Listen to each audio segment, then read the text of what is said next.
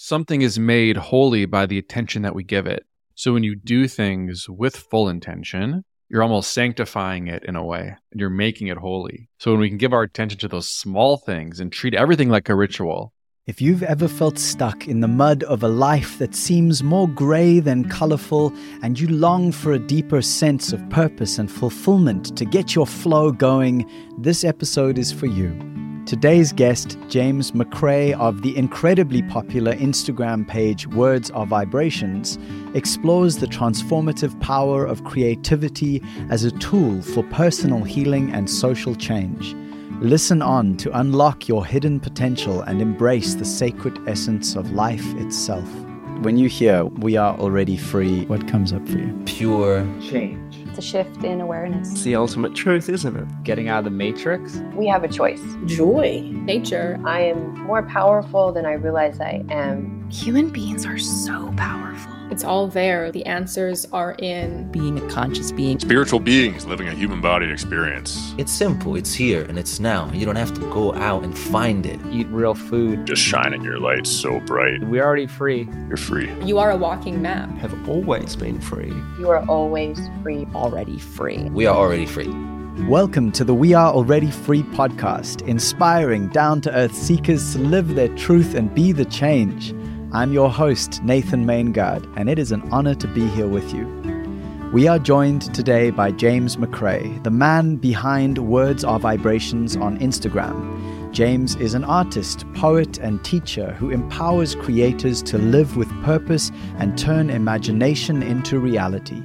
He is the founder of Sunflower Club, a global community dedicated to creativity as a tool for personal healing and social transformation. As a creative strategist, he has worked with top brands and startups to define and actualize their message and mission. His books include Shit Your Ego Says and How to Laugh in Ironic Amusement During Your Existential Crisis. Throughout this episode, we dive deep into various thought provoking topics that are sure to resonate with you.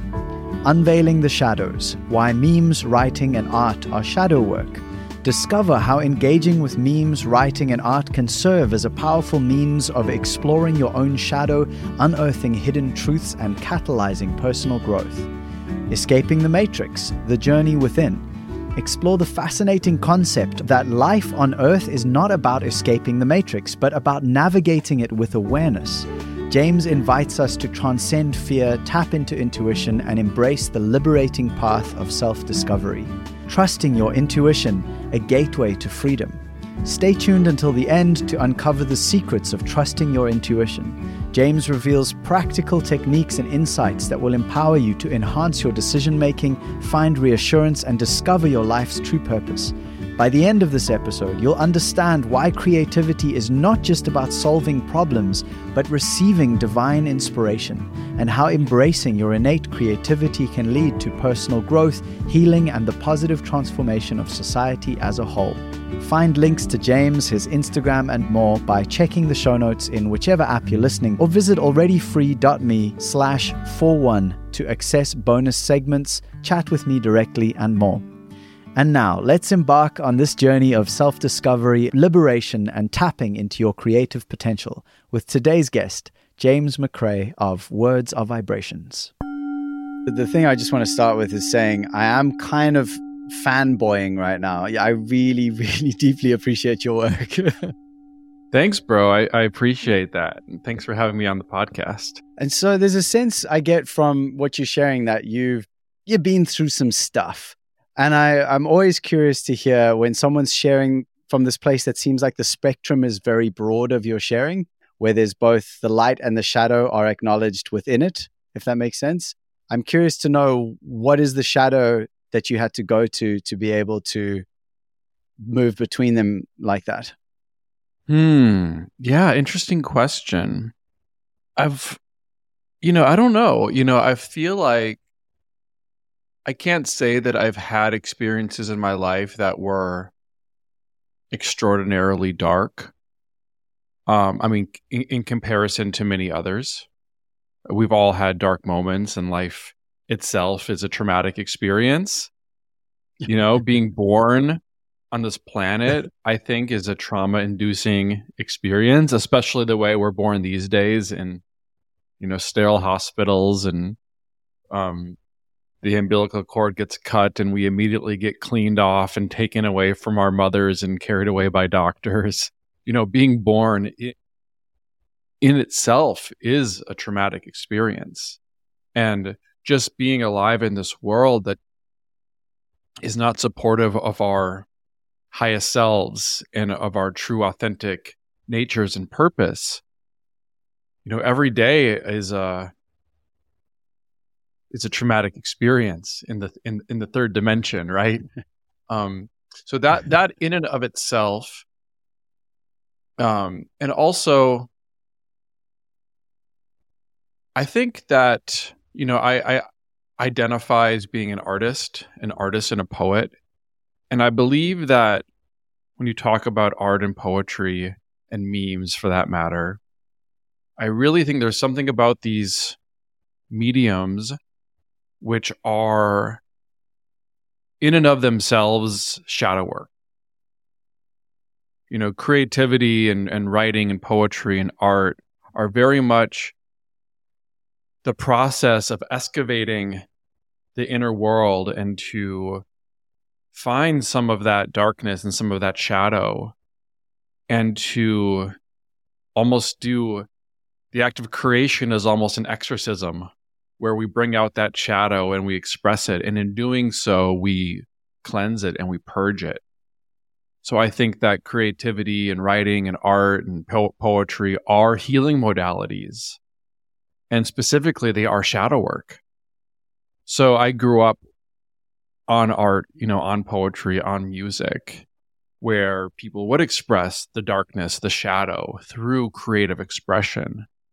So I've just always been comfortable with that. I've always just identified with that.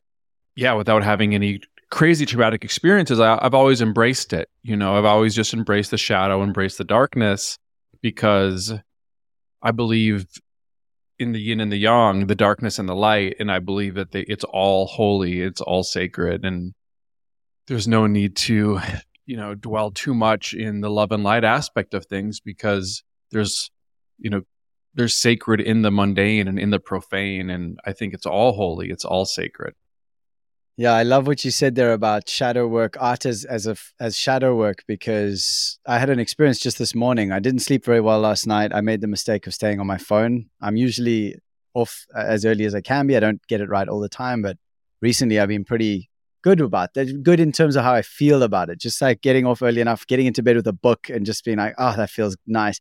But last night I was on and I was just on like the deep dive of like just bombarding my brain with light and input and did not sleep well. And this morning, because of that, kind of just also got, I think I got on my phone again straight in the morning and then I didn't get into a morning practice. And what I then did is I just, I managed to take a breath. I saw the sun was about to rise and I thought, okay, let me just go sit on my deck.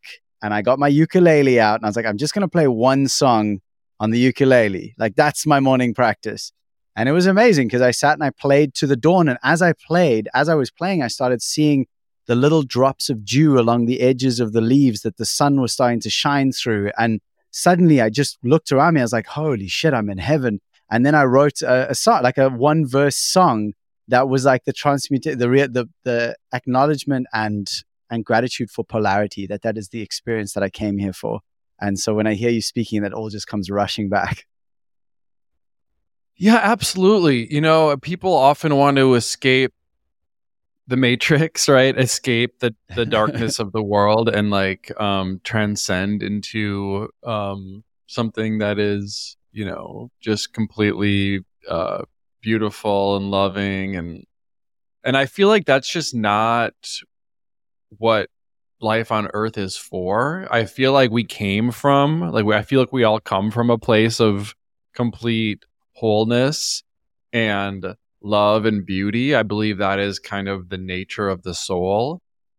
But that's not the nature of the earth and, uh, and, and of the third dimension. I think this is a place of polarity where we can experience both sides of that. So I think while we're here, you know, in this temporary body, that I, you know, embrace it, embrace the, the, the totality of the human experience. Talking about that polarity, I know you you have your book, right? Shit Your Ego Says. And I, I'd be very curious to hear, like, if you were to have a conversation in this moment with your ego, what do you think is some of the shit that it might say? And and how would you like how would you have that conversation? Yeah, you know, honestly, um, I don't know. You know, I think that I wrote that book when the ego was more of an issue for me. I was living in New York City, mm. Which was and is a very egocentric city. And I was working in the advertising industry, which is a very ego driven industry. So I was just surrounded by it, just struggling with my own mental health in a lot of ways because mm. I think that there's all there are so many different voices in our own heads that compete for our attention. Whether that's the ego or the intuition, and the, the ego and the intuition say very different things. So the ego speaks loudly from a place of fear and scarcity and competition, trying to direct our awareness into a state of almost protection, even when protection is not necessary. So it creates enemies where there might not be any enemies, or it creates threats when there not, might not be any threats. And therefore, listening to the ego can get us into trouble because it brings into into that mindset of scarcity and competition, which is ultimately not a very fulfilling place to be. Whereas the intuition will help to guide you in a more liberating way and it'll give you reassurance and purpose. So I've gradually gotten better and better at listening to my own intuition. Not to say that I don't have an ego, and that's not to say that having an ego is bad. You know, I think the ego is an essential part of being human. You know, having a strong ego um, can be helpful. You know, you can have an uh, uh, you you can have an overdeveloped ego where you're too full of yourself or you're you're you're too ego driven but you can also have an underdeveloped ego where you don't think enough about yourself. You don't think highly of yourself enough. And then you might be afraid to use your voice. You might be afraid to assert yourself. You might be afraid to follow your purpose and your vision because your ego isn't strong enough to give you that permission to do so. So I think it's good to have an ego, but to keep it in check. So yeah. I, I like to think that I've I'm on more friendly terms with my ego. And I think I had to write that book in order to get there, right? I, I had to write that book to really mm. get out all the shit that my ego is saying and to give it a voice and to like let it know that it that that that it was that it was heard, that it's been seen and heard. Mm. Um so now, you know, I think that you know my ego is is is kind of more of an ally and a sidekick um, but it's not necessarily like lead like running the show in, in, in the same way that it that it that it used to be yeah there's something powerful there i've heard so much in in sort of i don't know which like new age or the way westerners often view spirituality it's this idea that the ego is something to be got rid of so that if you can get rid of the ego everything will be great but uh, for myself as well, I find that the ego is this, it's useful because it's where my identity lives. And I came here f- to have an identity. I came here to be, to pretend to be Nathan for a while. And the ego's whole objective is to protect that identity. So it's doing the best it can. I know exactly. I mean that that that that's telling you who you are. It's like if if we're gonna play if we're gonna play a basketball together or play a sport, it's like you you need to know like what team you're on, like what position you play, like I feel like the ego is similar to that. Like it, it, it orients us in this world. It gives us a localized mm. Kind of perspective, which no, it's not the ultimate truth. Like the the localized human perspective is not the ultimate truth of our reality and our existence and our purpose, but it's kind of like the role that we're playing in this game. Um, so we're here to play this game. We're not here to escape the game you know, escaping the game is inevitable. We will all leave this earth.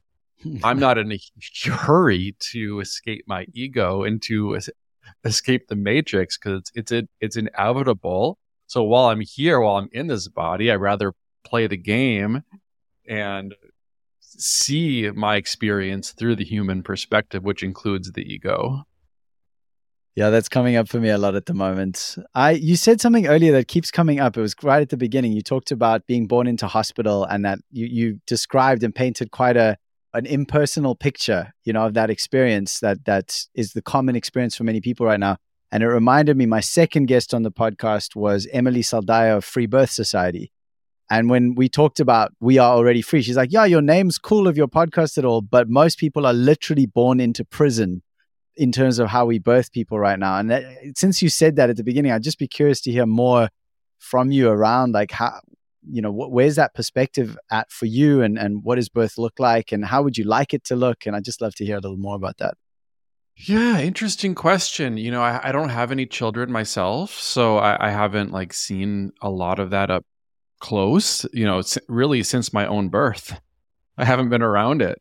so I don't have a fully formed um, theories on this, but I'm happy to riff on it. You know, I did have um, an experience a couple months ago where I was doing ayahuasca in Costa Rica. And for much of the ceremonies, on multiple occasions, I found it hard to breathe and it was it was a struggle to breathe and it was it was strange because i was just just getting a, a, good breath was a struggle and i had to really just focus on my breathing and and and really do breath work during the ceremony and what i realized was and and and and and, and the, the helpers and the shamans had had said at some point that during the ceremonies one thing that tends to happen is that if you feel a certain way, you might get a flashback or a insight into the first time that you felt that way. In other words, like the origin of your trauma or the origins of how we, you know, became who we are. So that I was reminded of that when I was feeling struggling to breathe. And then I realized well, when was the first time this happened to me? When is the origin of this sensation?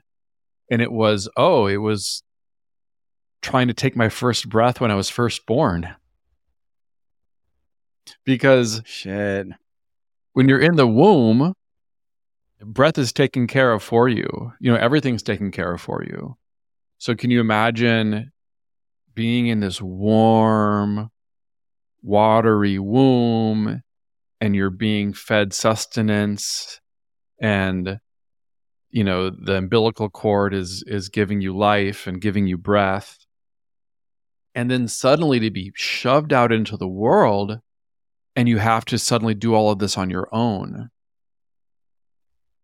i think it's hard to overstate how dramatic that would be for a soul yeah you know it's like oh i, I every sec like i need to take a my first breath, and that's going to be a struggle.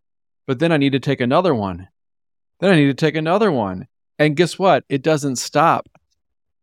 We've been taking our own breaths ever since. And now it's like, you know, I don't even know how good most of us are at this at it now. You know, breath work. Right. Whenever I try to do breath work, whenever I try to do breath work, I'm I'm I'm constantly reminded how bad I am at breathing, and how how how unintentional my breathing is. So I'm 40 years into breathing, right? And I still am, am not very good at it. But can you imagine a newborn baby? How much of a really of a struggle that is, and how how painful and traumatic it is. So um, I just think that we need to acknowledge, like from the baby's perspective, you know what what they're going through, and to and to honor that experience in a in, in a in a more of a just in a more thoughtful way. And not to just over over sterilize and and and medicalize the experience. Um you know i think that there's there's li- being born and dying are, are are really the two biggest ceremonies that we go through in our lives the biggest rites of passage so i think that one thing that's very much lacking in our society today is this idea of meaningful initiations you know what whether that's like graduating from school or getting married or um, becoming its an elder in your community.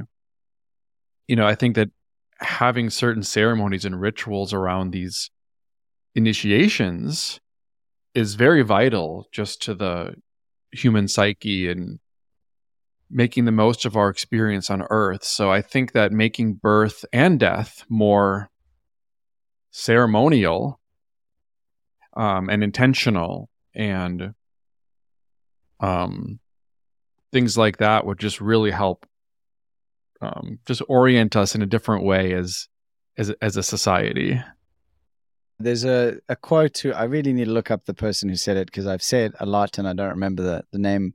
I know it's a woman. Anyway, but she, it's basically, she said that uh, how we spend our days is, of course, how we spend our lives.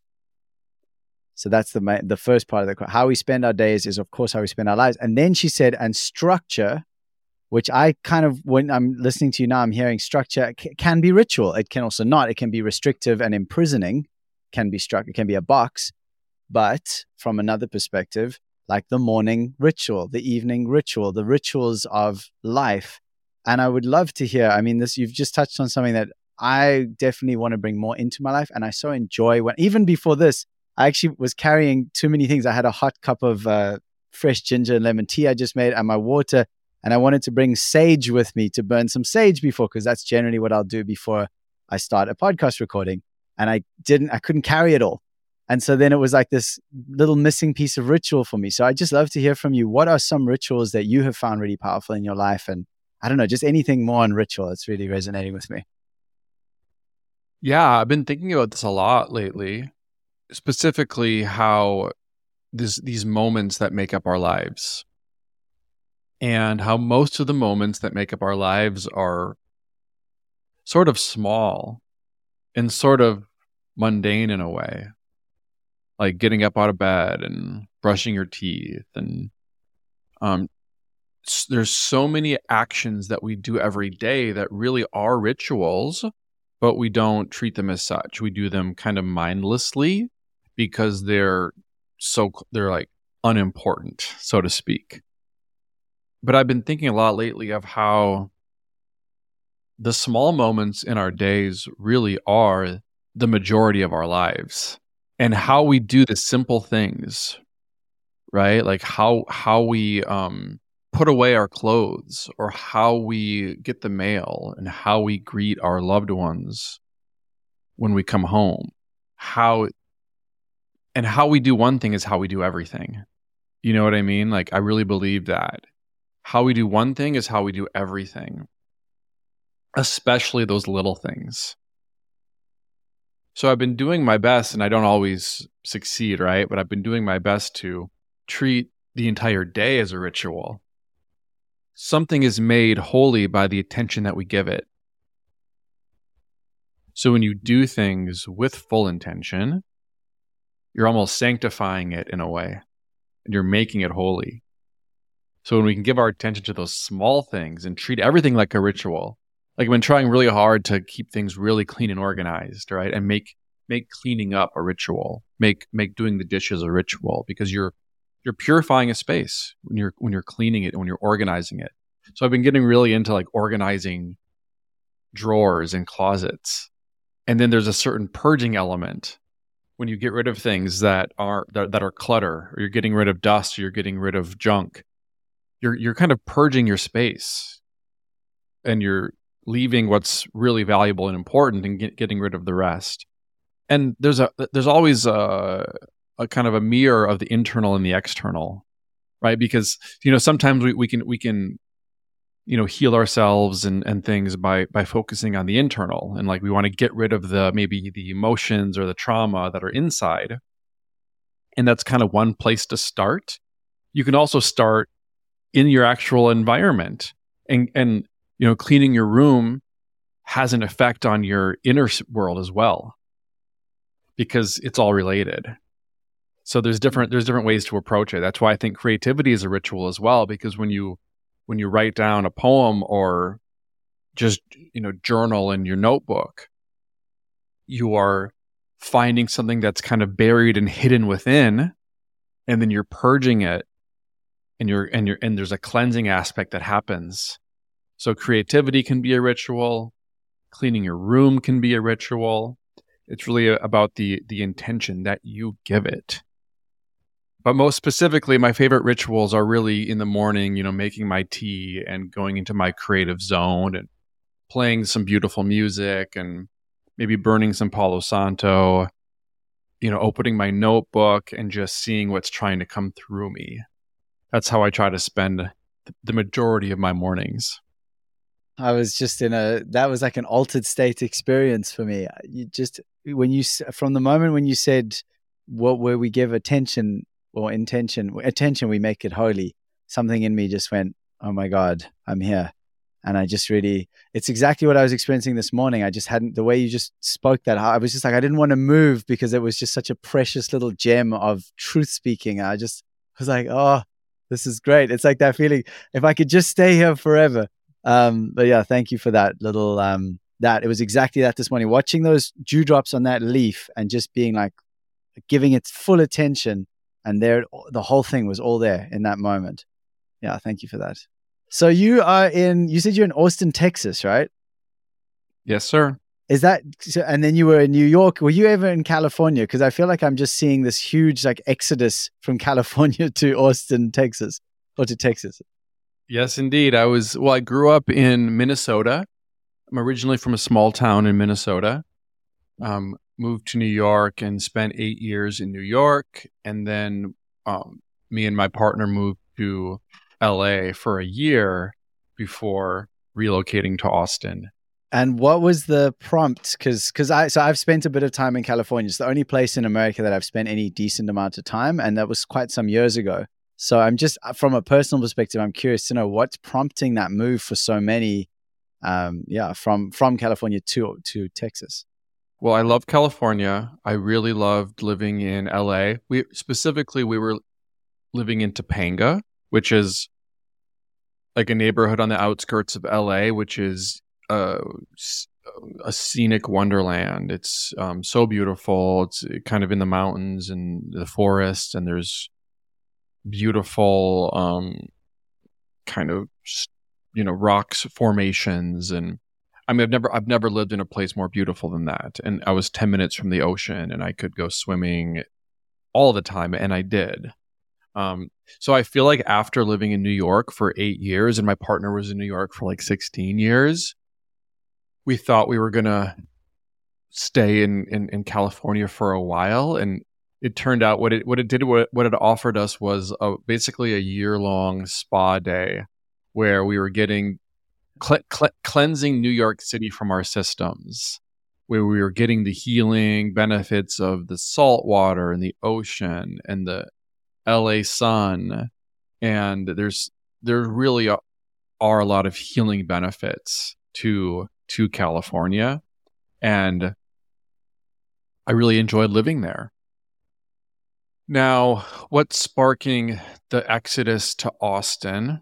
Well, for us, it was completely accidental and there was nothing there was nothing intentional about it to be honest with you because well fir- first of all this was kind of during the the the height of the pandemic so this was like late summer 2020 when we decided to move. And we were and that particular weekend that we chose to move we were driving down the pacific coast highway and it was a week where the there had been forest fires all along the west coast like from southern california up into canada.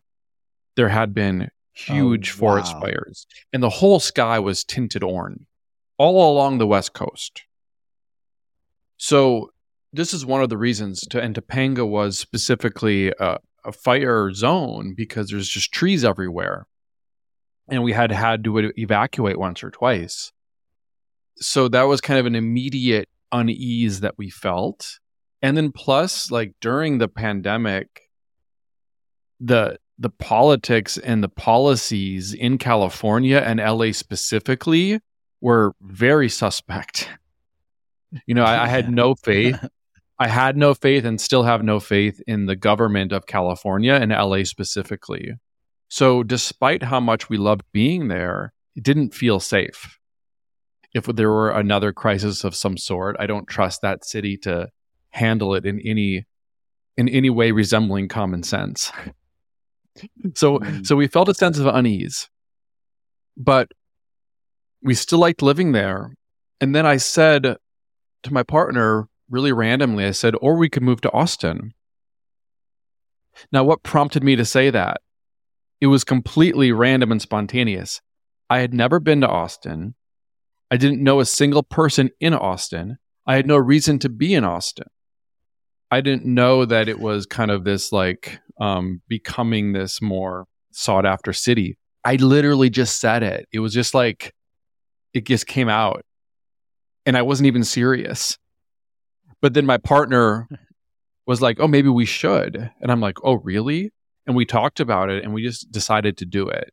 We had never, neither one of us had ever been here. We didn't visit first. We just found a place and just decided to move here.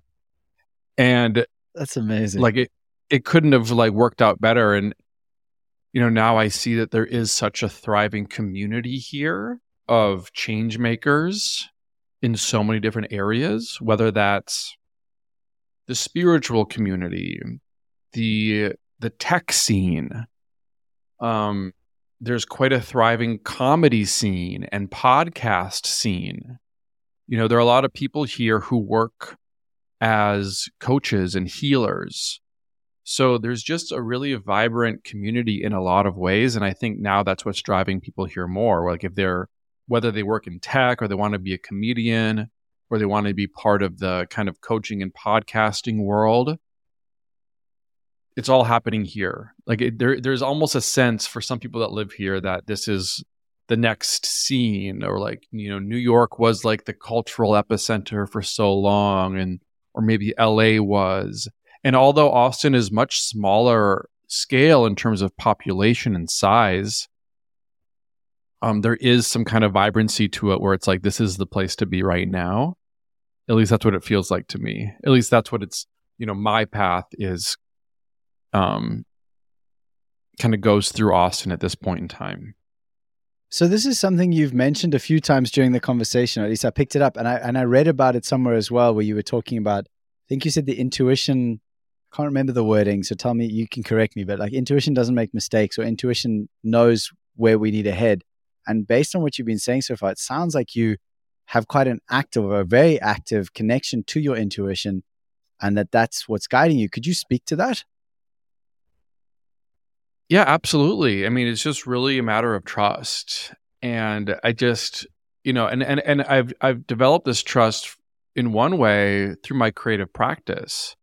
Because when you're writing, what I've come to realize is the best ideas, whether that's for a meme or a poem or a new class to teach, whatever it is, these ideas don't come through as a result of overthinking or overanalysis.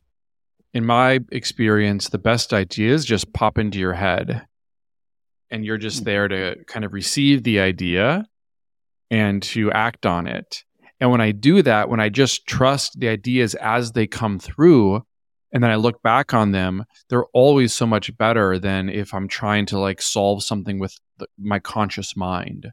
So I realized that creativity specifically is not about solving something, it's about receiving something. There, there, there's a bit of a passive role to it.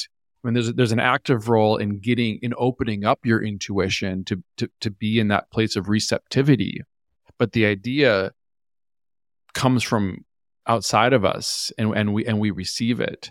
So I've just learned to trust those hits of insight and those hits of intuition, and even if it doesn't make sense, even if there are quote unquote reasons not to listen to your intuition, there's always reasons. You know, the, the mind has a million objections and a million different reasons to to not go along with something.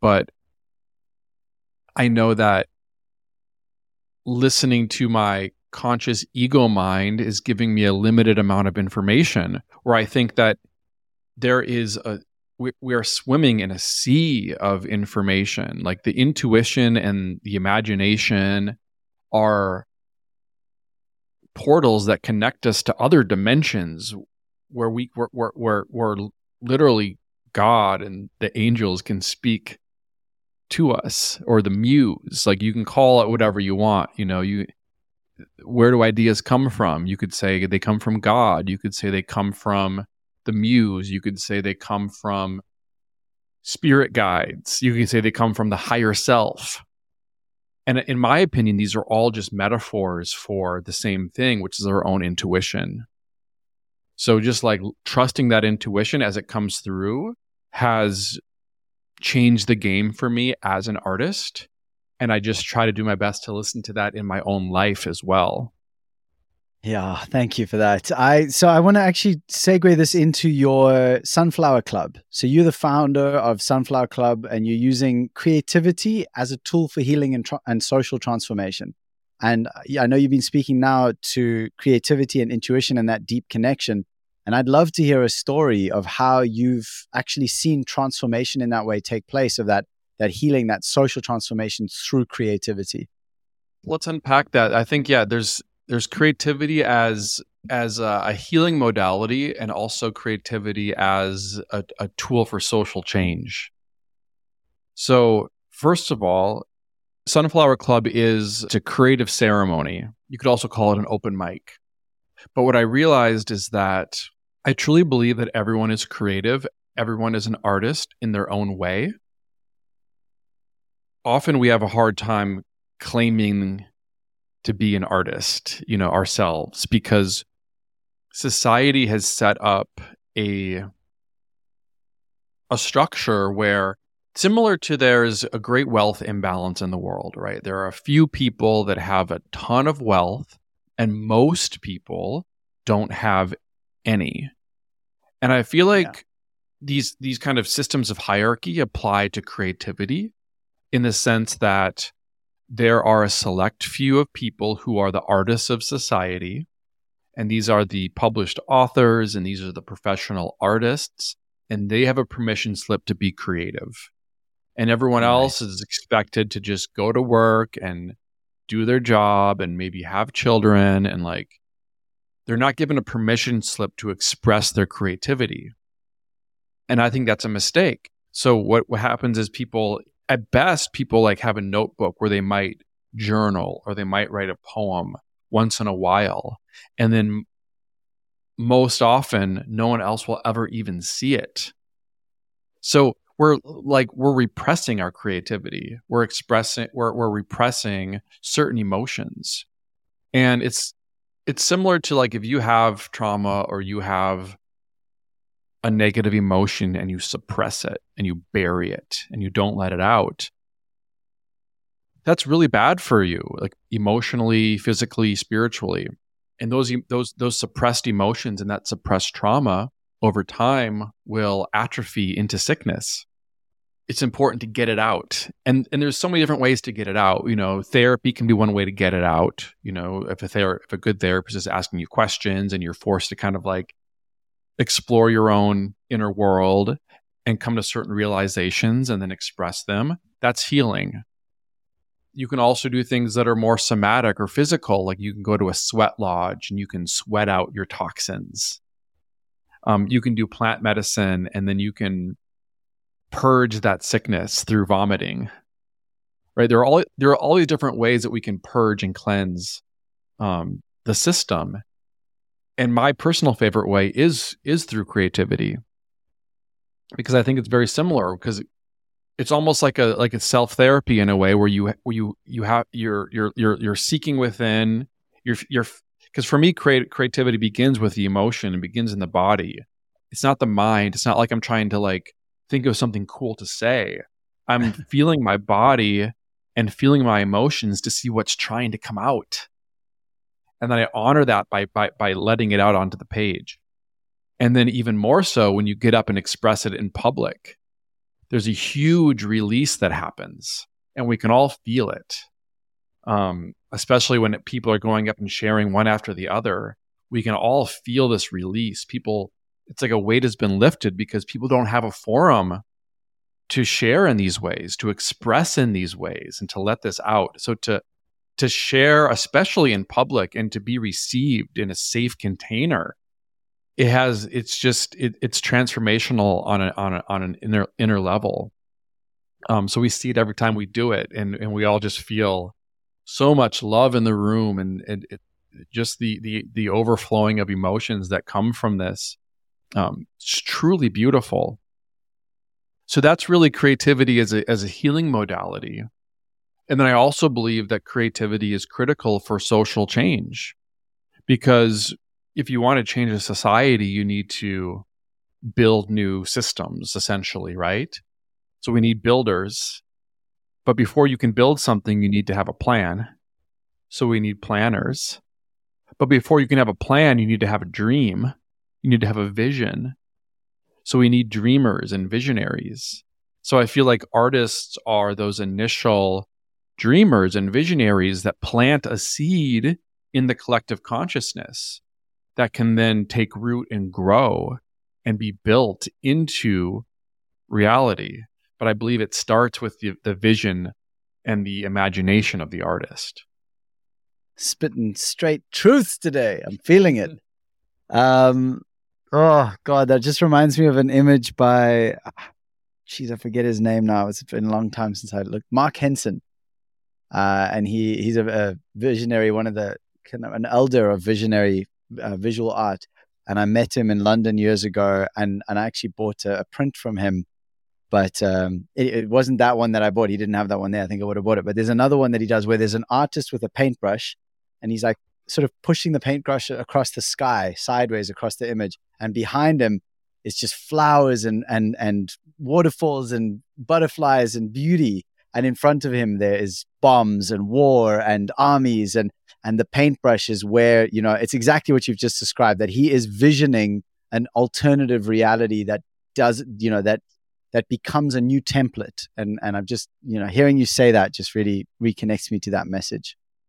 Yeah and you know you can do it in so many ways. Like that's an example of a painter and and painting is certainly a great form of art as, as is poetry but you can do this in so many different ways. Like I have a friend who hosts dinner parties um, for her friends, and and and she does it in a way that turns her dinner parties into art.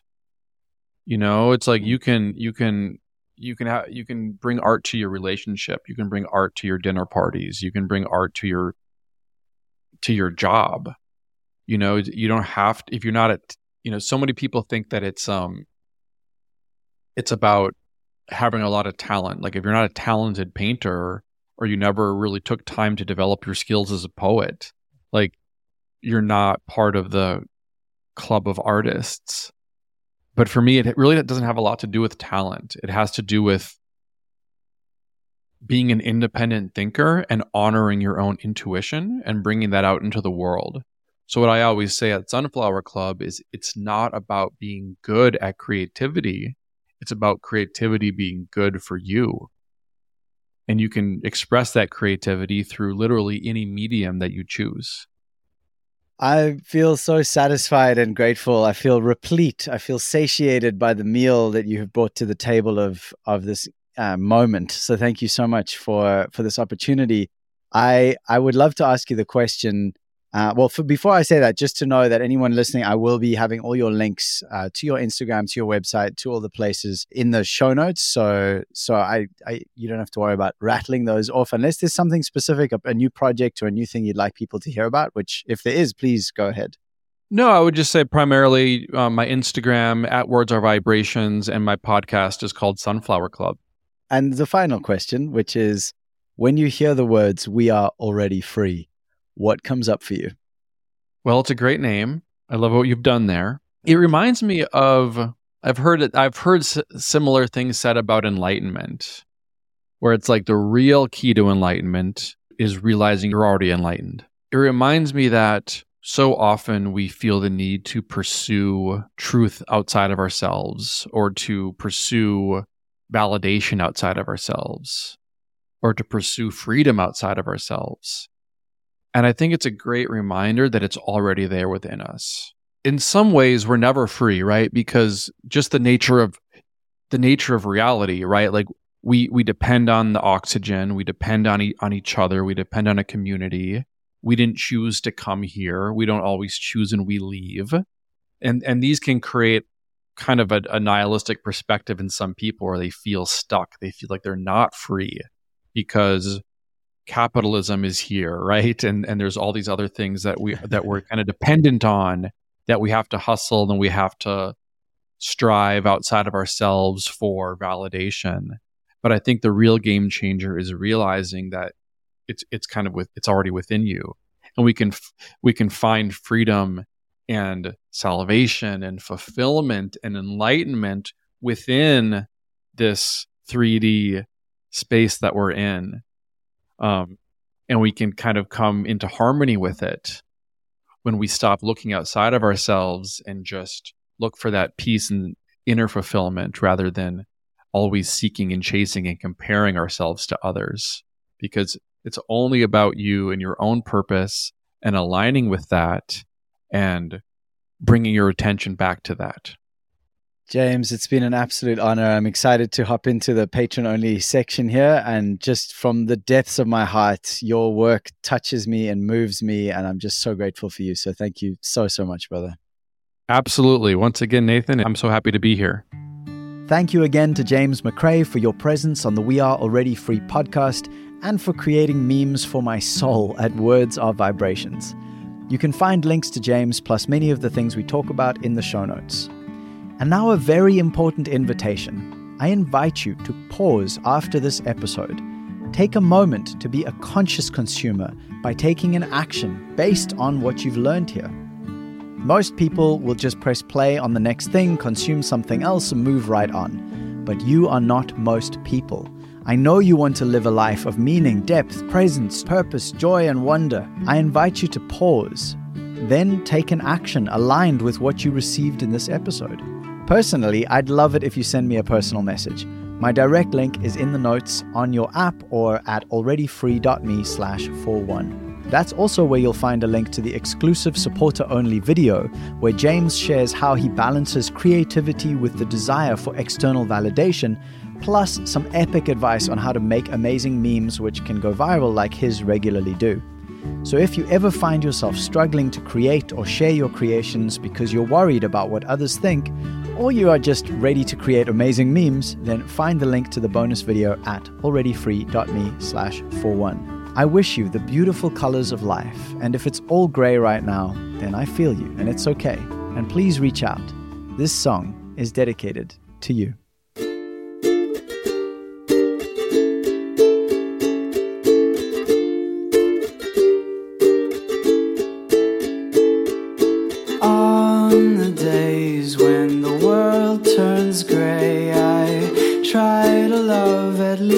Textures and the shapes, and I tell myself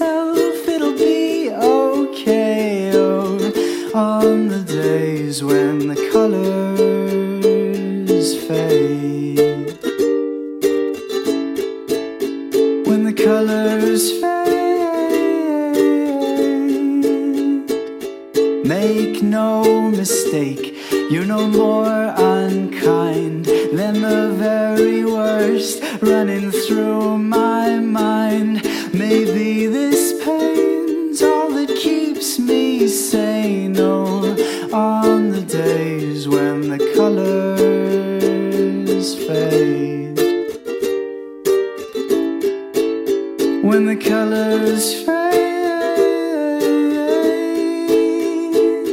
The price to pay for this white palette is high as an eagle and deadlier than it. Will I pay in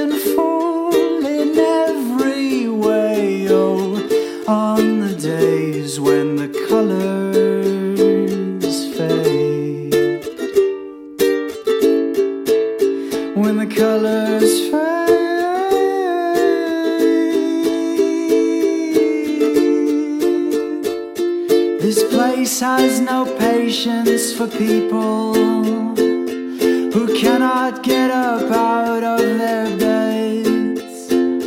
We all know nobody likes a downer when you're high on social media